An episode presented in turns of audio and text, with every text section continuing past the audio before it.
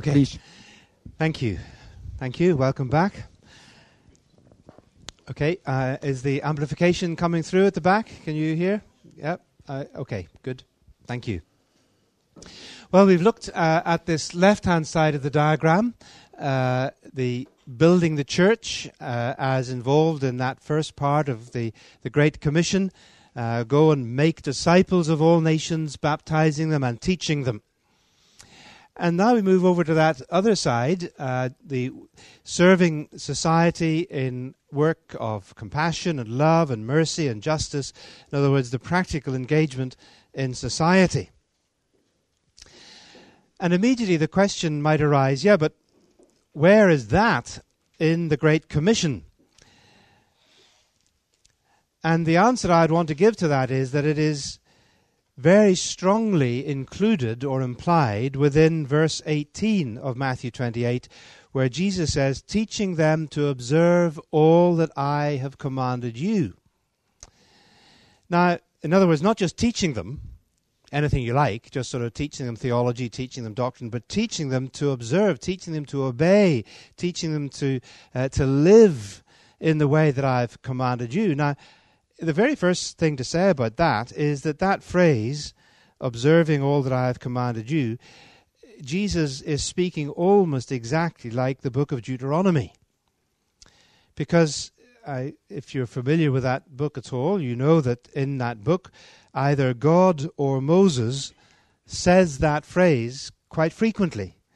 Uh, God says things like, Be careful to observe all that I, the Lord your God, have commanded you. Uh, or Moses says, Be careful to observe all that I have commanded you. And so here is Jesus, in a sense, echoing that ethos, that language uh, of the book of the Old Testament, which was, of course, at the very heart of the Torah, in which God had commanded his people that they were to be like him, that they were to reflect his character, that they were to walk in his ways. Uh, and one passage which particularly expresses that, uh, among many, of course, is Deuteronomy chapter 10, uh, verses 12 to 19, which is on the screen there. Uh, it's a passage in which Moses asks the question, Now, Israel, what does the Lord your God ask of you but to fear the Lord your God, to walk in all his ways, to love him, to serve him with all your heart and soul, and to observe the Lord's commandments that I'm giving you this day. That's what God wants. Uh, he wants you to, uh, to fear Him, to walk in His ways, to love Him, serve Him, and obey Him. And you could imagine the Israelites saying, Well, we will try to do that, but what does that mean? How do we walk in the ways of the Lord? What is God like? How do we be like God in the world? So Moses immediately goes on to uh, describe God that he owns the universe, he runs the universe, he is the Lord of lords, the God of gods. But when this God of the universe gets involved in, in the world, what does he do? Well, he defends the cause of the fatherless and the widow, and loves the foreigner residing among you, giving them food and clothing. In other words, here is the God who uh, doesn't just, as it were, give power to the powerful and support the king and uh, give, give sanction to the government. Here is the God who goes to the very margins of society and cares for the homeless and the familyless and the landless, the widows, the orphans, the foreigners, uh, the needy, vulnerable, marginalized people in the community. And here is God who, who does things for those people, loves them, feeds them, clothes them. As you Israelites know very well, because that's what he did for you when you were in Egypt and when you were in the wilderness. So Israel knew this about God. And then verse 19 says, And you are to love those who are foreigners in your midst. In other words, you are to do what God wants to be done. If this is what God is like, that's what you should be like. Now, that's just one example from the book of Deuteronomy of this call to be like God in compassion and mercy and justice for the poor and the needy and the vulnerable in the world.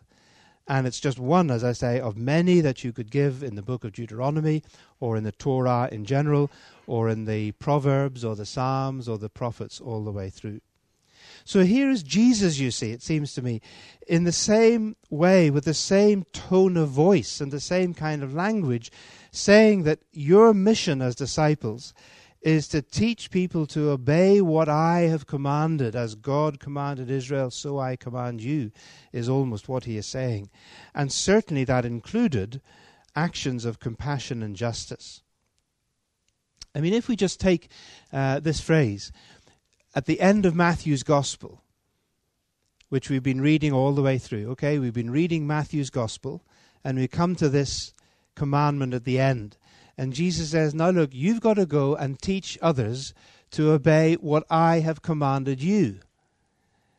Even if we were doing simple exegesis, we should then ask the question, oh, I'd better go back and remind myself, what did Jesus command his disciples? Uh, if we are to be those who are, in, as it were, passing on to new generations of disciples what Jesus taught his first generation of disciples, what would that include? And it certainly included commandments to do with justice and compassion and mercy and love. I mean, even if you go back to the beginning of the Sermon on the Mount and the, uh, the Beatitudes, Jesus says, Blessed are those who hunger and thirst for justice.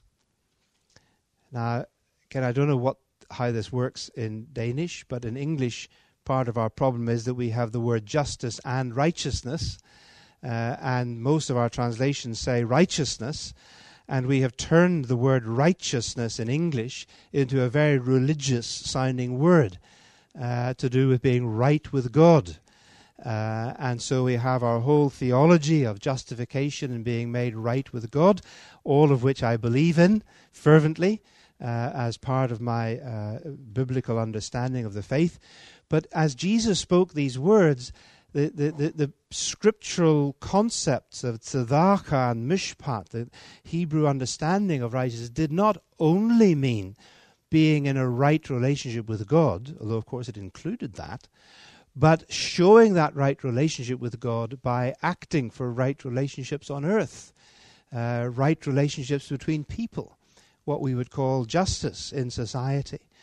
Uh, and God says, or Jesus says, Blessed are those who hunger and thirst for that. Uh, and he says, doesn't he, in chapter 6, verse 33 Seek first the kingdom of God and his justice, the kind of rightness that God wants to see in the world. Not just try to get right with God yourself, but seek God's kingdom on earth. Your kingdom come on earth as it is in heaven, says the Lord's Prayer. Or that next verse, Matthew 23, verse 23, this is where Jesus is having an argument with the, uh, the Pharisees.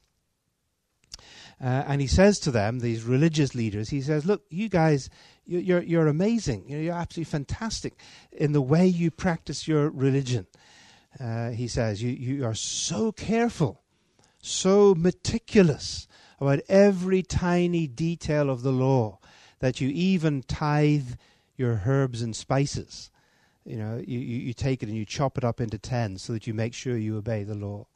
But, says Jesus, you have neglected the weightier matters of the law, says Jesus, the really heavy stuff, the most important things in the Torah. And what did Jesus say they were? He said, justice, mercy, and faithfulness says Jesus. Those are the big things that the law talks about. And I think myself that in giving that little triplet, those three words, that Jesus was very probably echoing Micah chapter 6, verse 8.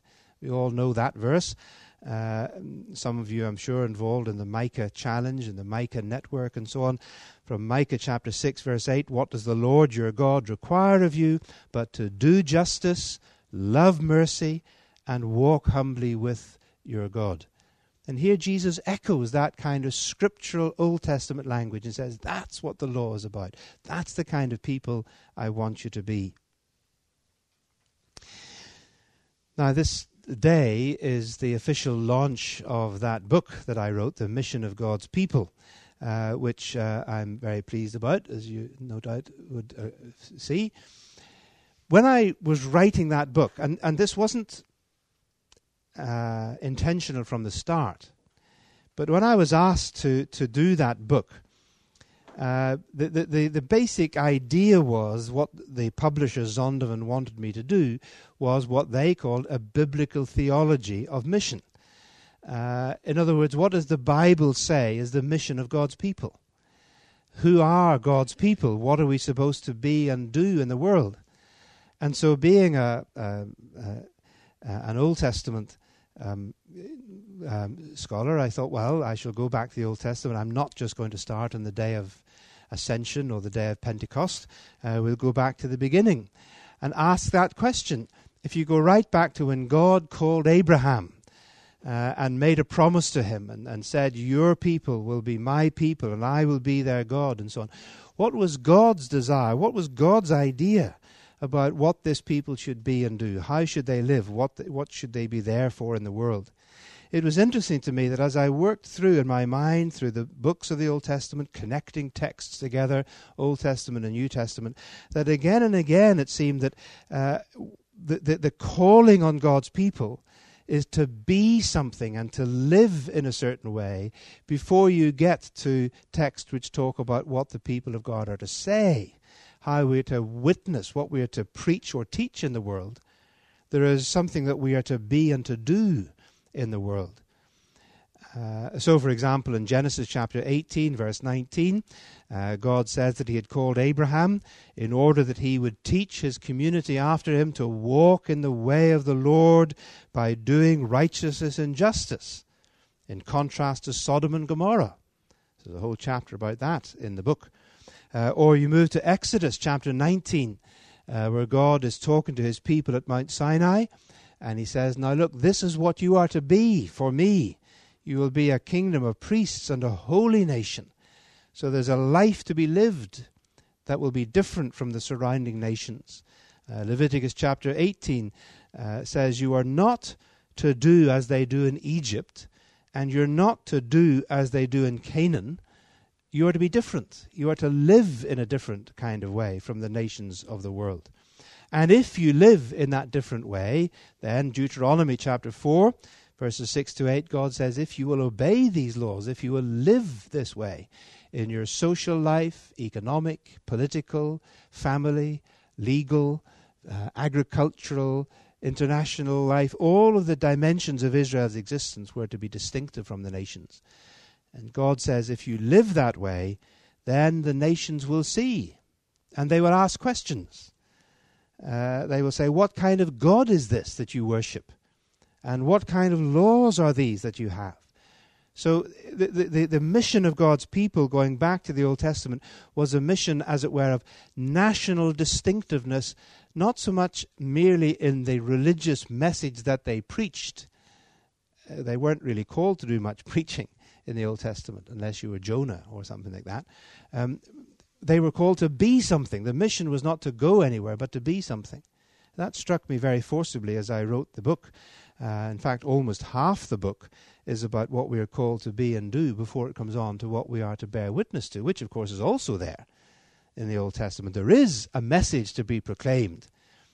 And it's there in the book of Psalms. Proclaim among the nations that Yahweh is king talk about his salvation, about his name, about his glory, about his mighty works. There is a message to be proclaimed, but it's to be proclaimed by people who are living in a different kind of way. So it seems to me, therefore, that when we come back to Jesus,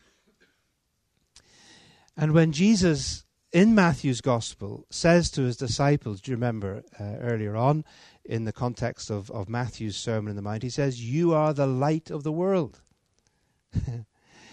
I, I can imagine them sort of looking at each other and say, "What? Who? Us? what do you mean? We're just fishermen. You know, we're, we're just a bunch of ordinary guys. How can we be the light of the world?" Well, what did Jesus mean? Well, first of all, he's using language, of course, which comes very strongly from the Old Testament, because that's exactly what God had said about Israel. He said, "I will make you to be a light for the nations." So when Jesus uses the language of light for the world, he's thinking scriptural thoughts about what the people of Israel were to be in the world. And Jesus says, You, my disciples, that's who you are now. You, you inherit this, this, this identity of being the people who will be a light to the nations. So, what did Jesus mean? That they were to go out and, and preach the light of the truth of the gospel in the world? Well, yes, of course. It would include that. The Apostle Paul is very clear, isn't it? He says in, in, in 2 Corinthians that the God who said, Let there be light, is the God who has shone the light of the gospel into our hearts, uh, the light of truth uh, of the Lord Jesus Christ. The gospel, the preaching of the gospel, is the entrance of the light of God. Yes. But when Jesus used that phrase, do you remember? He said, let your light so shine among men and women in the world that they may what? Hear your great testimony, listen to your great preaching. No, he says, let your light so shine that people will see your good works and come to glorify your Father, that they will see how you live. And the word good there uh, in, in the Greek, uh, interestingly, is, is the word that has the flavor of beautiful. It's actually kala. It, it, it's not um, the word agathos, which means morally good, morally upright only. But here is a quality of life which is not only morally good, but also attractive. Uh, that people will see the kind of attractive lives that you live and be drawn to come to God. Now, that kind of light comes from the Old Testament because that's, I think, probably what Jesus had in mind. Um, of course, I c- couldn't ever prove this until we get to meet him and can ask him. Uh, but the light that Isaiah chapter 58 speaks about goes like this. This is light in Old Testament terms, where God says that what he wants from his people is to loose the chains of injustice, untie the cords of the yoke, set the oppressed free, share your food with the hungry, provide the poor with shelter, when you see the naked to clothe them. Then your light will break forth like the dawn, and your healing will quickly appear, and your righteousness will go before you. See light and righteousness together there, just as they are in the Sermon on the Mount. That's the kind of light and righteousness Jesus has in mind. And then verse 10 continues If you spend yourselves on behalf of the hungry and satisfy the needs of the oppressed, then your light will rise in the darkness.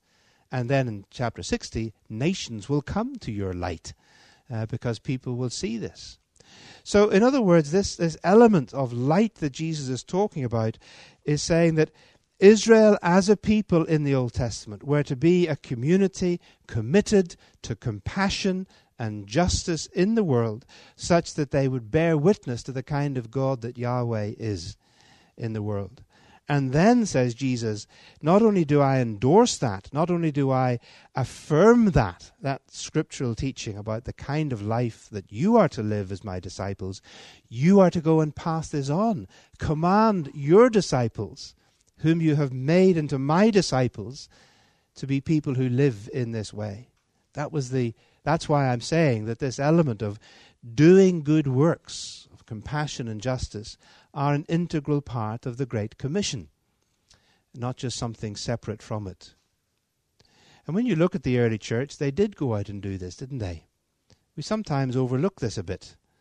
Uh, especially if we uh, are very strongly motivated, as we ought to be, uh, in evangelism and church planting and reaching the unreached and so on, that essential, central part of our mission, that we can overlook those other dimensions of New Testament Christianity, as, for example, uh, the, in the book of Acts uh, in chapter 4, where we read very clearly that the church grew in numbers both because of the evangelistic preaching of the apostles and because of the quality of life of the believers where uh, Luke tells us in Acts chapter 4 that there was no needy person among them. And I think probably Luke was echoing there uh, because he was a very careful writer. Uh, the Greek that he uses is a direct echo, almost precisely in the same words of Deuteronomy again, Deuteronomy chapter 15, verse 4, where God had in that uh, the law about the sabbatical year, the Sabbath legislation, uh, had said that if Israel would obey God and live in God's way, then it says there need there will be no poor people among you. Uh, and Luke uses exactly that phrase and the same words and says that this was true of the early church. Uh, filled by the Spirit, they sought to give economic reality to their spiritual unity. Uh, if they were one in the Spirit, then they should be also one economically. That's in the book of Acts. And the, the, Jerusalem church continued that tradition when the Apostle Paul came into their midst. And you remember how Paul tells us in Galatians chapter 2 uh, that after he'd been preaching the gospel for quite some time and planting churches, he went up to Jerusalem uh, to establish his credentials, as it were, there with the apostles um, in Jerusalem. And he said they accepted his, his, his teaching and his, his gospel, and then uh, and so they, they gave him the right hand of koinonia, of fellowship, uh, and agreed that he should continue his ministry among the Gentiles while Peter and the others went to the Jews. And then Paul says this significant little phrase, Galatians 2, verse 10. He said, All they asked was that we should continue to remember the poor. The very thing I had been eager to do all along, says Paul. As he was, because Paul was engaged in, in a major activity of poverty relief by collecting funds from the uh, Gentile churches to take to the impoverished Christians in Jerusalem. And Paul actually talks about that, that collection for the poor. He talks about that more than he does about justification by faith. It's probably a very naughty thing to say uh, in this context, but uh, it is actually true. There are more verses about Paul's collection uh, than verses where he actually speaks about justification. Please don't misunderstand me on that. Um, I'm not in any sense questioning uh, that great doctrine in any sense whatsoever. I'm just pointing out that Paul in 1 Corinthians, 2 Corinthians, and at the end of Romans uh, talks about the importance of this uh, relief that the church was bringing from the Gentiles to the Jews. He actually sees it as theologically very important uh, as the unity of the church. Uh, that, that, what was a theological, spiritual reality uh, uh, was, was also um, uh, became a, a, an economic reality by his collection. So, uh, all I'm trying to say, you could go on, you could add more and more onto this, is to say that this element of compassion, of justice, of social action, whatever way we want to talk about it, seems to me to be an integral element of what's there in the Great Commission, even if it's not there in quite so many words, it is implied by teaching them to observe all that I have commanded you. And that is why um, I like the language of integration and integral mission. Uh, and it is very strongly uh, bound into the, the, the, Cape Town commitment that although it speaks about the centrality of evangelism, uh, because that is what connects us to the saving work of God, it also seeks to bring together the integration of faith and works uh, of word and deed, of proclamation and demonstration of the gospel, uh, and of the church participating in that whole mission of God, Old Testament, New Testament being the light of the world in all the senses that Jesus meant. Well, let me go on then to the, the final. We've thought of these left and right hand parts of the diagram uh, evangelism and teaching, building the church, justice and compassion serving society. We come, therefore, thirdly, at the bottom of the diagram, to caring for creation. Now, we could, in fact, have started there. And indeed, in the er- some of the earliest times when I began to give this talk, uh, it, it was first done as a sermon in my home church, actually, at All Souls uh, Langham Place, where I was asked to speak on their Mission Sunday about the five marks of mission. And I chose to begin with caring for creation because, in fact, it's where Jesus begins. He starts by saying that all authority in heaven and on earth has been given to me.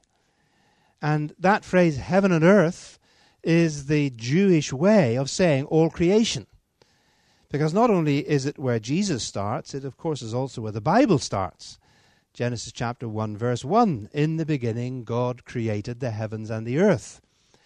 And it's also where the Bible ends. Uh, because in Revelation 21 and 22 we see a new heaven and earth, the new creation. So here we have this, this creational affirmation of Jesus at the very foundation of the Great Commission. All authority in heaven and earth has been given to me, says Jesus. What I want to, to point out here, as you can see on the screen uh, to begin with, is that yet again in this phrase I see Jesus using the language of Deuteronomy. Because he takes upon himself a position which the book of Deuteronomy had affirmed about Yahweh, the God of Israel. In Deuteronomy chapter 4, verse 39, at the end of a very emphatic passage about what God had done for Israel, it's, it's very rhetorical. Uh, it's Deuteronomy chapter 4, verses, really verses 32 to 40, is an incredible piece of writing uh, and, and preaching, really. Uh, and at the end of it, in chapter 39, um, Moses says to the Israelites, Now listen, Israel, you must know, acknowledge, take to heart that Yahweh your God is God in heaven above and on the earth beneath, and there is no other. It's, it's one of the most uh, ringing affirmations of biblical monotheism that you could have. Yahweh is God in heaven above and on the earth beneath. Where else is there to be God in? You know, is, is, the, is the rhetoric. If, if Yahweh is the God of the whole creation, He is the only God there is. There is no other. And here stands Jesus, Jesus of Nazareth. This man that they had walked with and talked with and eaten with and uh, and lived with for the last three years and touched and handled and and been with, and here he is standing there, saying words which only God could say, without blasphemy. If it had been just any ordinary human being. Which is why, of course, Matthew tells us uh, in, in the immediately preceding verse that when they met Jesus there on the mountain, they worshipped him.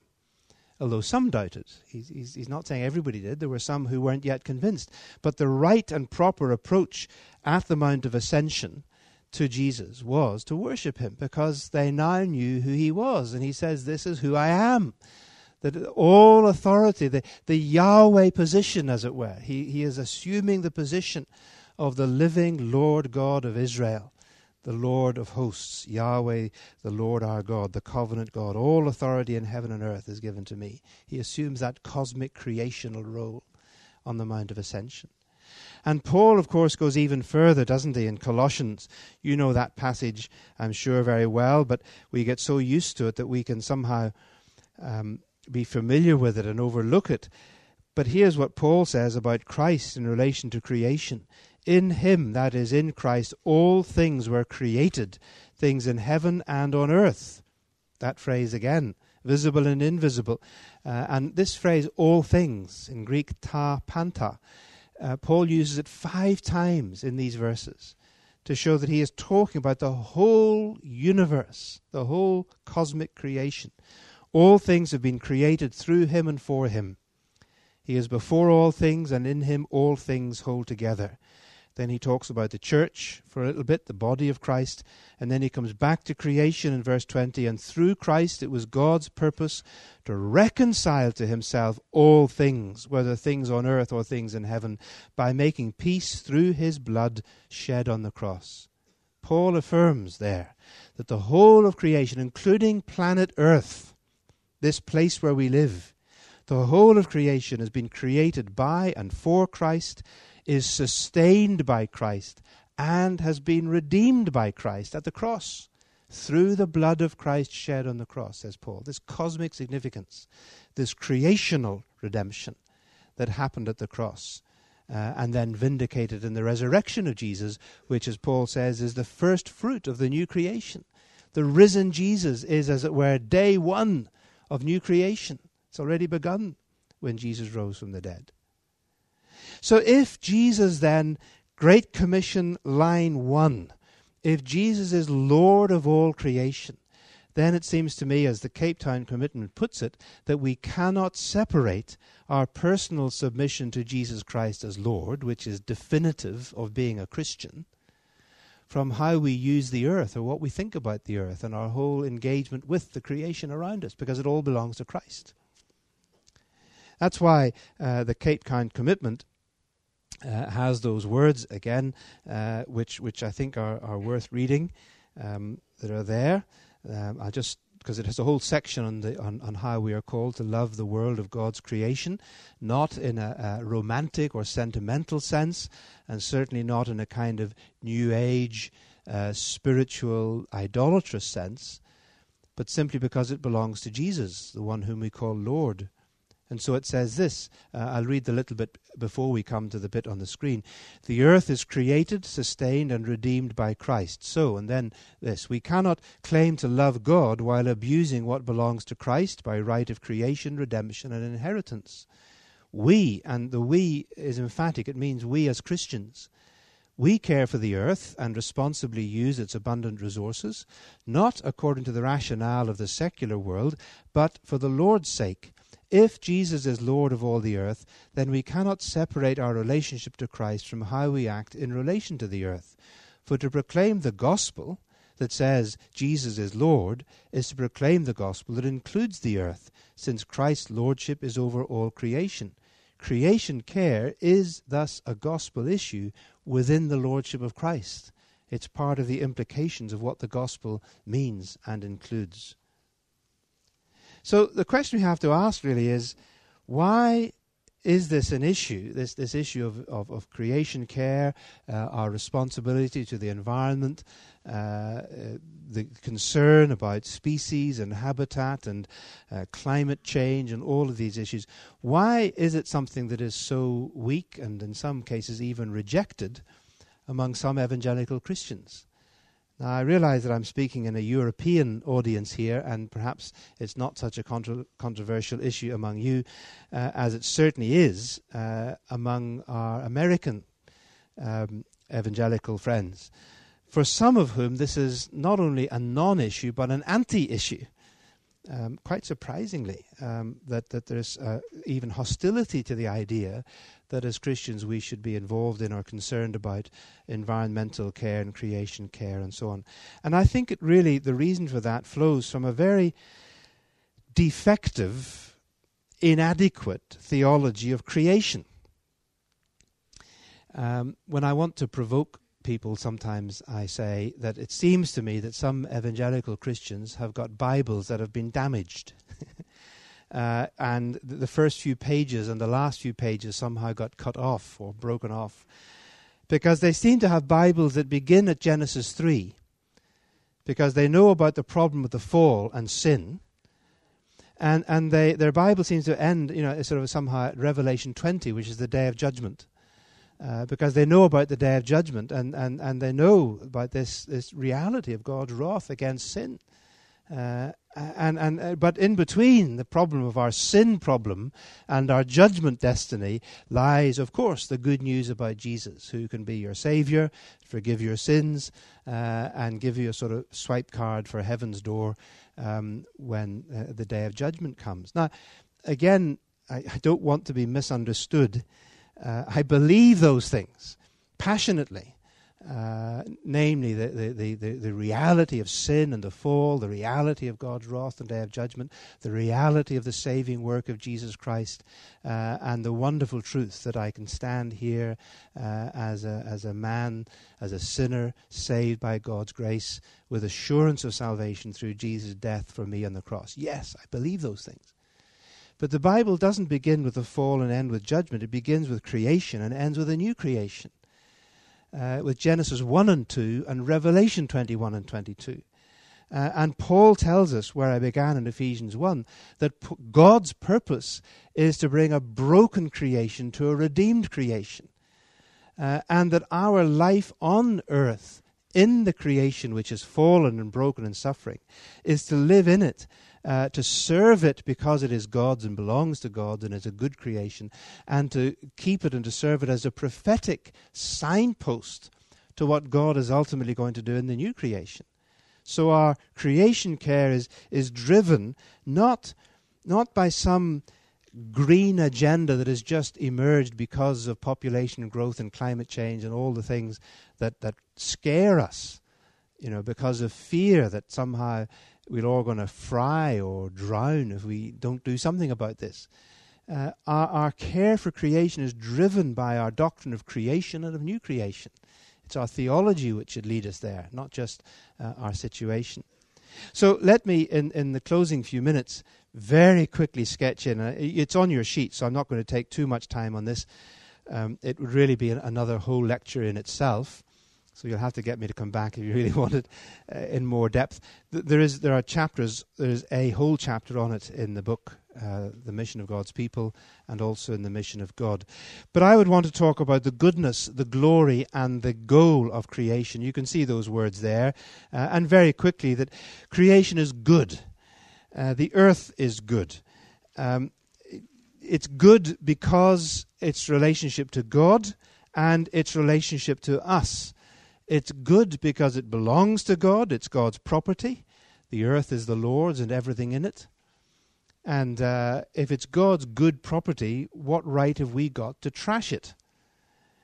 it it's, it's, it's astonishing to me that there, are can, there can be Christians who want to say that they love God uh, because they know Jesus, and yeah, I love God, and yet feel perfectly free to trash God's property.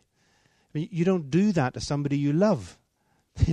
if you say you love somebody, you don't feel free to sort of, you know, throw their bicycle out the window or, you know, uh, or trash their paintings, you know, or, or, or, or whatever. Because if, if you love them, you, you, you respect what belongs to them. So if creation is good and belongs to God, then we should respond to it. It's also good because it reveals God.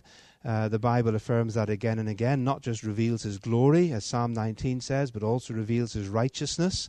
Psalm 50, verse 6, his care, Psalm 65, Psalm 104, his kindness in Acts 14, his power in Romans 1, and so on. The creation, you know, we live in a God filled world.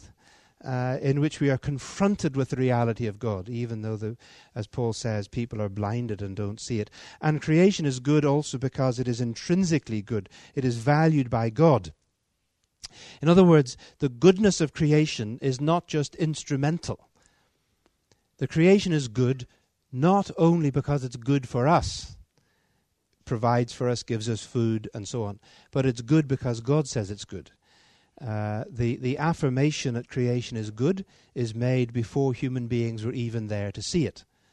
Uh, the, the, the goodness of creation is not a human approval or a human aesthetic appreciation, although, of course, we have that. But God says it was good six times before human beings came along at all. So it's good in relation to God, good in relation to us. We are made in God's image in order both to rule the world as kings and to serve the world as priests. Now, the language of kingship and priesthood is sometimes taken all sorts of other directions, rightly. Uh, in the Bible, there are many resonances of those two words. Uh, but the language of ruling the earth on behalf of God, the image of God in the world, is a kingly phrase, kingly language. But what sort of kingship is it? Well, it's Psalm 145 which tells us that, which is written to my God the King, and the kingship of God exercised in creation is where God is described as gracious and good and faithful and loving and generous and protective. All of those words are there in Psalm 145. That's the way God is king in the world. So if we are to exercise God's kingship, it is those that's the way we do it. Not by exploiting and destroying and uh, and polluting.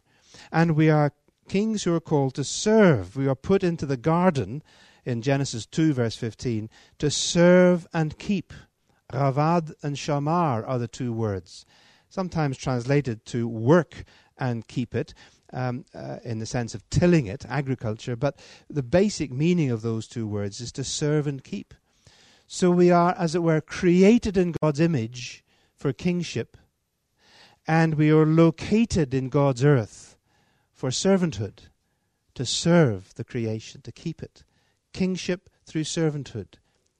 Very Christ like. That's our human condition, is to exercise rule by serving and keeping. The balance of Genesis 1 and Genesis 2. just as Jesus did when he served his disciples. So there's the goodness of creation, there's also the glory of creation. And again, you can see it there in your notes. Uh, God's glory is expressed through the praise of creation. Um, uh, all of creation exists to bring glory and praise to God. Uh, we do also, of course, but the fact that we as human beings are uh, created to praise and glorify God is not something that distinguishes us from the rest of creation. It's something we have in common with the rest of creation. Uh, all creation glorifies God. Now, I don't know how it does. Um, I sometimes wonder, you know, how does God experience or hear, or in what way does a sheep or a cow or a bird or a tree glorify God? Only God knows. But the fact that I don't understand how it happens doesn't mean that I should deny that it happens, because the Bible affirms again and again the praise of creation. Indeed, in the new creation in Revelation chapter 5, uh, John says that he saw every creature in heaven and earth and on the sea praising and singing the glory of God. Every creature, not just human beings and angels. So the glory of God through the, the praise of creation, also through the fullness of creation. Uh, I love the fact that a number of times in the Psalms, uh, the fact that the, the earth is full of things and life is connected with God's glory. Uh, the Lord, may the glory of the Lord endure forever. May the Lord rejoice in all his works. Psalm 104. The earth uh, belongs to the Lord in all its fullness, the filling of the earth. Um, that, that word in, in Hebrew, the filling of the earth, is what we would call now biodiversity. You know, we know that our planet is extraordinarily rich in life, whether in the oceans, uh, in, in the plant life, in insect life, bird life, mammal life, and so on. Life is incredible. Uh, on this planet is just amazing. And then we realize that as human beings, we have only discovered and named a fraction of the life that's there. Uh, there's so much more that we don't yet know, apparently, uh, according to scientists. Now, there's that verse in Isaiah 6, verse 3 Holy, holy, holy is the Lord of hosts. And then our English Bibles, at least, usually say, The whole earth is full of his glory. As if there's just two things the earth, like a big bucket, sort of filled up with God's glory. But the Hebrew, in a sense, is slightly more subtle the Hebrew literally says, the filling of all the earth, God's glory. Which could be translated that the fullness of the earth, the, the richness of the earth, is at least part of God's glory, constitutes God's glory. That there is something about the, the richness of life on earth, the filling of the whole earth, in which the glory of God is seen not, of course, in a pantheistic way, meaning that uh, God God is only the sum of the universe. I mean that that's not what it says. The Psalms are very clear that God has set His glory above the heavens. There is something transcendent about God. God is more than just the filling of the earth. But I think that psalm is saying that there is something about God, about the earth and its life which reflects the glory of God, which therefore means that whatever destroys creation diminishes God's praise and God's glory. So when we do stuff on the earth, with the earth, and through the earth, we are either enhancing and using and benefiting creation in right and godly ways, which includes all that we do in agriculture and industry and all the, the ways in which we can use creation. Uh, we are either enhancing the praise and the glory of God, or we are diminishing and destroying it in ways that are destructive uh, and uh, basically vandalizing it. So there's the goodness and the glory, and finally there's the goal of creation. All of creation is included in God's purpose of redemption. In a sense, we come back to where we began. Ephesians chapter 1, verse 10, Colossians chapter 1, God's plan and purpose is to bring about the redemption of creation because creation needs redemption. Uh, cursed is the earth because of you, says Genesis 3. Sin and evil has affected the natural order as well as the human and spiritual order. Uh, and so Paul again is very clear in Romans chapter 8, uh, where he speaks about the, the subjection of creation to frustration, futility, uh, because of sin and evil. But Paul talks about how God's plan is to liberate creation with the redemption of our bodies. Along with our salvation comes the liberation of creation. It's a beautiful picture that he has there in Romans chapter 8. Uh, so that, in other words, just as, just as creation shares in the effect of our sin, so also we get to share in the results of its redemption. When God redeems the cosmos, we get to be part of it. That's the way around Paul seems to think. Um, I mean, that's the way he puts it in, in Colossians chapter 1. It's almost the opposite way to the way we tend to express salvation. I mean, what, what do we do? Our, our typical message is we, we say to people, now look, you've got a sin problem. You need to be saved. Uh, you as an individual, but I can help you with that. Trust in Jesus, and you will be saved, and you can go to heaven when you die. Isn't that wonderful? Of course it is. And then we say, oh, and by the way, there, there's others of us who have discovered this. We call ourselves the church. I don't really know what it means, but we meet together uh, because we can be a bit lonely, um, and there's only a few of us, so we need to stick together. Uh, so join the church, you know, and that'll help you until you get to heaven when you die. Um, and meanwhile, we've got to live on this earth and get a job and you know earn a bit of money, get your family, send money to the missionaries and so on. Uh, but we don't really know what the earth is here for. It's just where we have to live until we all get to heaven. When the Apostle Paul describes the gospel in Colossians 1, he starts in exactly the opposite way around. He says God's purpose is that the whole of creation, which was created by Christ and sustained by Christ, is going to be redeemed by Christ. And within that creation, he says there's a population and that population is the body of Christ, the new humanity, uh, new people who are one, as he says in Ephesians, one new humanity. Oh, and you can get to be part of that. You can belong to that. And in in uh, in, in Colossians one, that's what he says. Kai humais, and you also uh, became part of this. So it's creation, church, and then you. The other way around from the way we do it. So the whole of creation is to be redeemed, and therefore our final destination is not just heaven when you die, but a new heaven and a new earth, a new creation, in which all that has been accomplished within this creation will be redeemed and purged with all the evil sucked out of it and destroyed, uh, and then, as it were, placed at the foot of Christ, a new and redeemed and purged creation, a new heavens and a new earth uh, in the city of God that is described there. And so, therefore, it seems to me that our ecological concern, um, our uh, bringing of creation into our theology of mission, is biblically justified. Uh, it actually sits within a theology of creation and new creation, both of which are subject to the lordship of Christ because he's creator and redeemer of the whole world. Uh, and so, therefore, it is not only that we care for the earth because we look back to its original creation, it belongs to Him, we are stewards of the creation, but also because we look forward to that new creation, new heavens, and a new earth. So that's something of this roundness and wholeness of what I would like to call a, uh, a biblical theology of mission church, society, creation. We build the church, we serve society, we care for creation. But I want to finish with just a very brief thought and then give 10 or 15 minutes for, for questions and discussion. There still remains the so what question. Uh, what does this mean for you and me and our mission and for the local church? And I just let, let me make just three quick points um, which we might explore a little bit more this afternoon if you want. First of all, this does seem to me to say that God's whole mission is for God's whole church. In other words, mission is not something which is just a specialist activity for the select few who we send out as missionaries.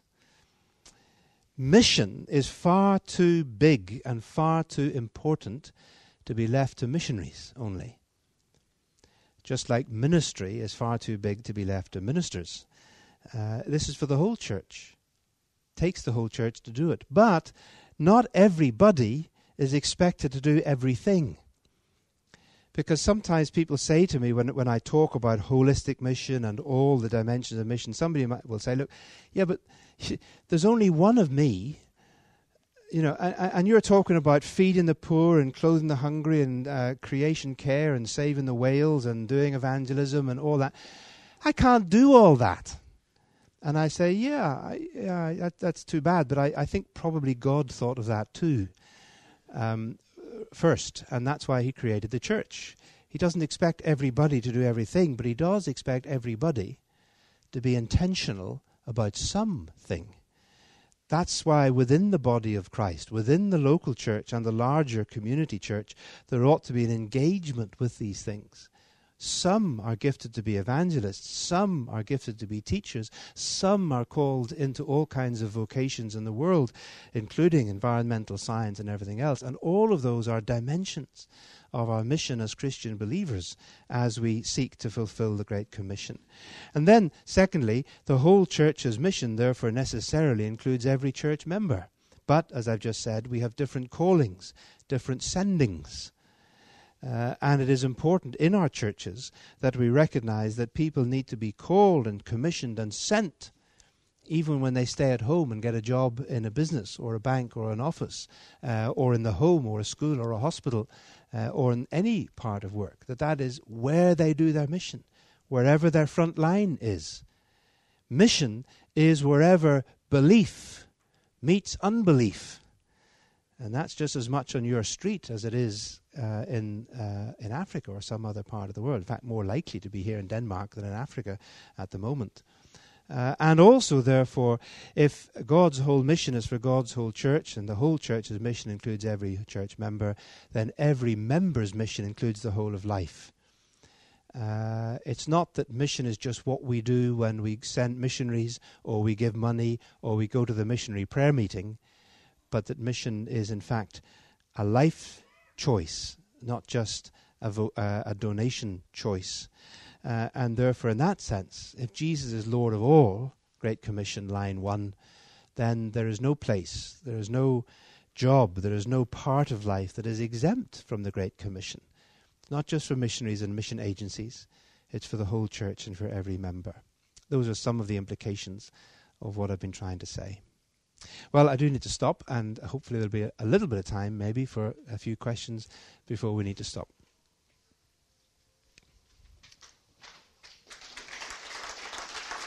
Thank you. Thank you.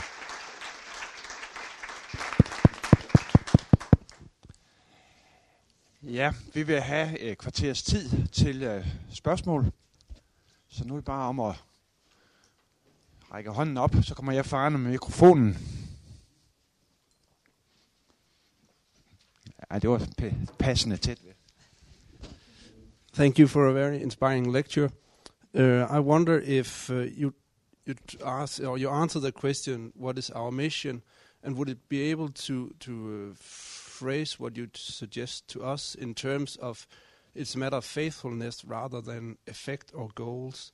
so that we should not so much look for how can we in our mission uh, try to contribute to more people or as many people as, as possible coming to faith and being saved eternally.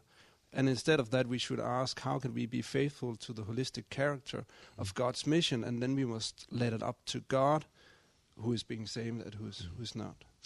Yes, I, I, I, see what's behind your question, and there is a sense in which I would, would, want to answer yes. I think we are called to faithfulness in whatever area of life we God has put us.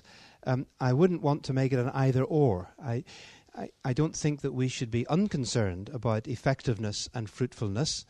Um, because clearly the the Bible shows that God does want people to come to know Christ, and that it is scandalous that there are so many thousands of people, millions of people in the world still today who have not heard of Jesus Christ, who have not had the opportunity to put their faith in Him. So I would still want to say, yes, that, that needs to remain uh, a spur and, and, and a concern and a motivation. But um, the, the, one of the problems is that if that becomes the only focus of mission, then people who think of themselves as, quote, ordinary Christians, who are just working in everyday jobs in the community, can sometimes feel disabled, disenfranchised. They don't, they're not really being part of mission because they're not engaged in reaching the unreached and so on. And what I would want to say is that we need to, re- uh, towards the end of my talk, we need to recognize that the whole of life as a Christian has to be lived for God's purpose in creation. And I believe strongly, therefore, that work matters, that society matters, that God is concerned about industry and wealth and healing and medicine and education. All those areas are not just marginal things, they actually matter to God. And to be serving with my life in community by doing good things, by being part of the community, I am doing God's work as well. I think that's there in the Bible from people like Daniel and Joseph and Erastus and uh, Lydia and others. Um, that uh, we should not diminish the importance of work. So, in that sense, to come back to your question, for Christians to be faithful doers of what God has gifted and enabled them to do in the world uh, is important and should be regarded as missionally significant. So that's why we should pray for and encourage uh, the people of our congregation who are, quotes, in ordinary secular jobs, and not only pray for those who are in, quotes, Christian jobs as ministers and missionaries overseas. Thanks, Andreas. Another question at the back, I think. So, uh, thank you for your teaching and especially your book. It's wonderful, like chocolate. Um, so, we're supposed to care for the whole of creation. Uh, but when you look at the, the ministry of Jesus, whom we're supposed to imitate, um, you, you seldom find that uh, he does anything. Hmm. Uh, when you look at it, it's almost like he more condemns the creation, like the tree that he curse, or when he sends the demons into the pigs and they Mhm. drown. Mhm. But you you ne- you never see him bless crops or bless animals or even save animals. So so I understand your teaching, Yeah. but it it's it's kind of difficult when the church members ask you, so where do we see that Yeah. in the life of Jesus? Yeah. Thank you. That, that, that is a good question, and it is challenging. I would say a number of things. First of all, um, part of the answer may be that the problem uh, in first century AD was not anything like what we now see in terms of the uh, destruction uh, of creation that has happened within the last couple of hundred years, um, partly as a result of um, the industrial revolution and the effects of that uh, in, in in in the world, and of course the growth of world population and issues of uh, of of climate change and uh, species destruction and so on. Jesus and the apostles were living in a very different world where those things were not as yet problems. I would say my second thing would be that. Um, Jesus is certainly aware of the natural creation and blesses it in a variety of ways. I mean, he he he, speaks, for example, about the birds that the Father uh, feeds, the, the, the, the flowers of the field that the Father uh, makes beautiful, and so on. He even says that amazing phrase that not even a bird, not even a sparrow falls from heaven without your heavenly Father. And we often add knowing, but Jesus says without your heavenly Father, that God actually is involved even in the uh, in the, the, the natural processes of a bird dying. Um, the I think the things like the demonic thing of the pigs, the Gadarene pigs, and the, the fig tree can be interpreted in ways that don't mean that Jesus was indifferent to creation. Uh, those have other theological meanings. When he ate, he would have always have blessed the food that he ate. He would have always have given thanks, as he did, and indeed in the Passover meal, he blessed and gave thanks before he ate it. Uh, so there are creational elements of the teaching of Jesus. Um, and my final point would be that uh, we take, I want to take my theology of mission and mission practice from the whole of the biblical revelation and not simply from either uh, only the example of Jesus or indeed only the example of the Apostle Paul. Uh, because then we, w- there will be all sorts of things that we do in mission which would have no justification. I mean, Jesus didn't start hospitals either uh, or nor did the apostles, as far as we know, found schools or teach people to read. Uh, I mean, but we recognize these as intrinsic parts of what it is to be human, to have human dignity, to empower and bless people, to do good things. Uh, uh, without needing there to be an actual example of Jesus doing this or the Apostle Paul doing this. Um, it, it's a slightly simplistic argument to say we shouldn't get bothered about creation because we don't see Jesus or Paul doing it. Um, there'd be lots of other things we would have to stop doing if that were the case.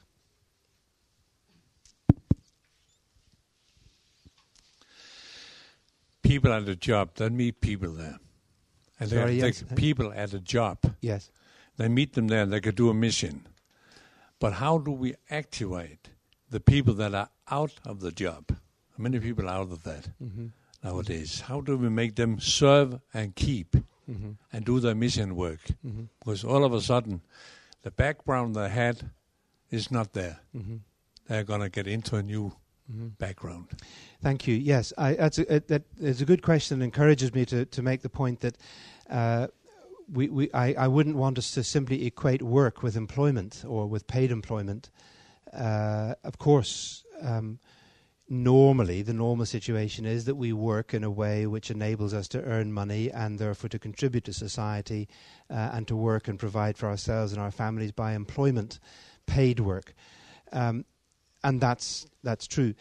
But of course, we uh, there's also even in an economy where there isn't a great deal of unemployment, there are ways in which people work, which is not necessarily employed. I mean, mothers work usually without getting paid for it, uh, and there's all kinds of voluntary work that even employed people do, which is also work, though not paid for.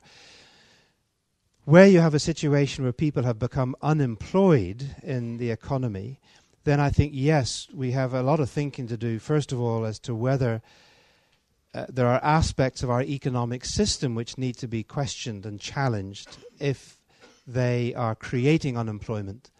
Uh, and that's a, a, a deeper theological, philosophical, and political argument uh, which Christians need to engage in.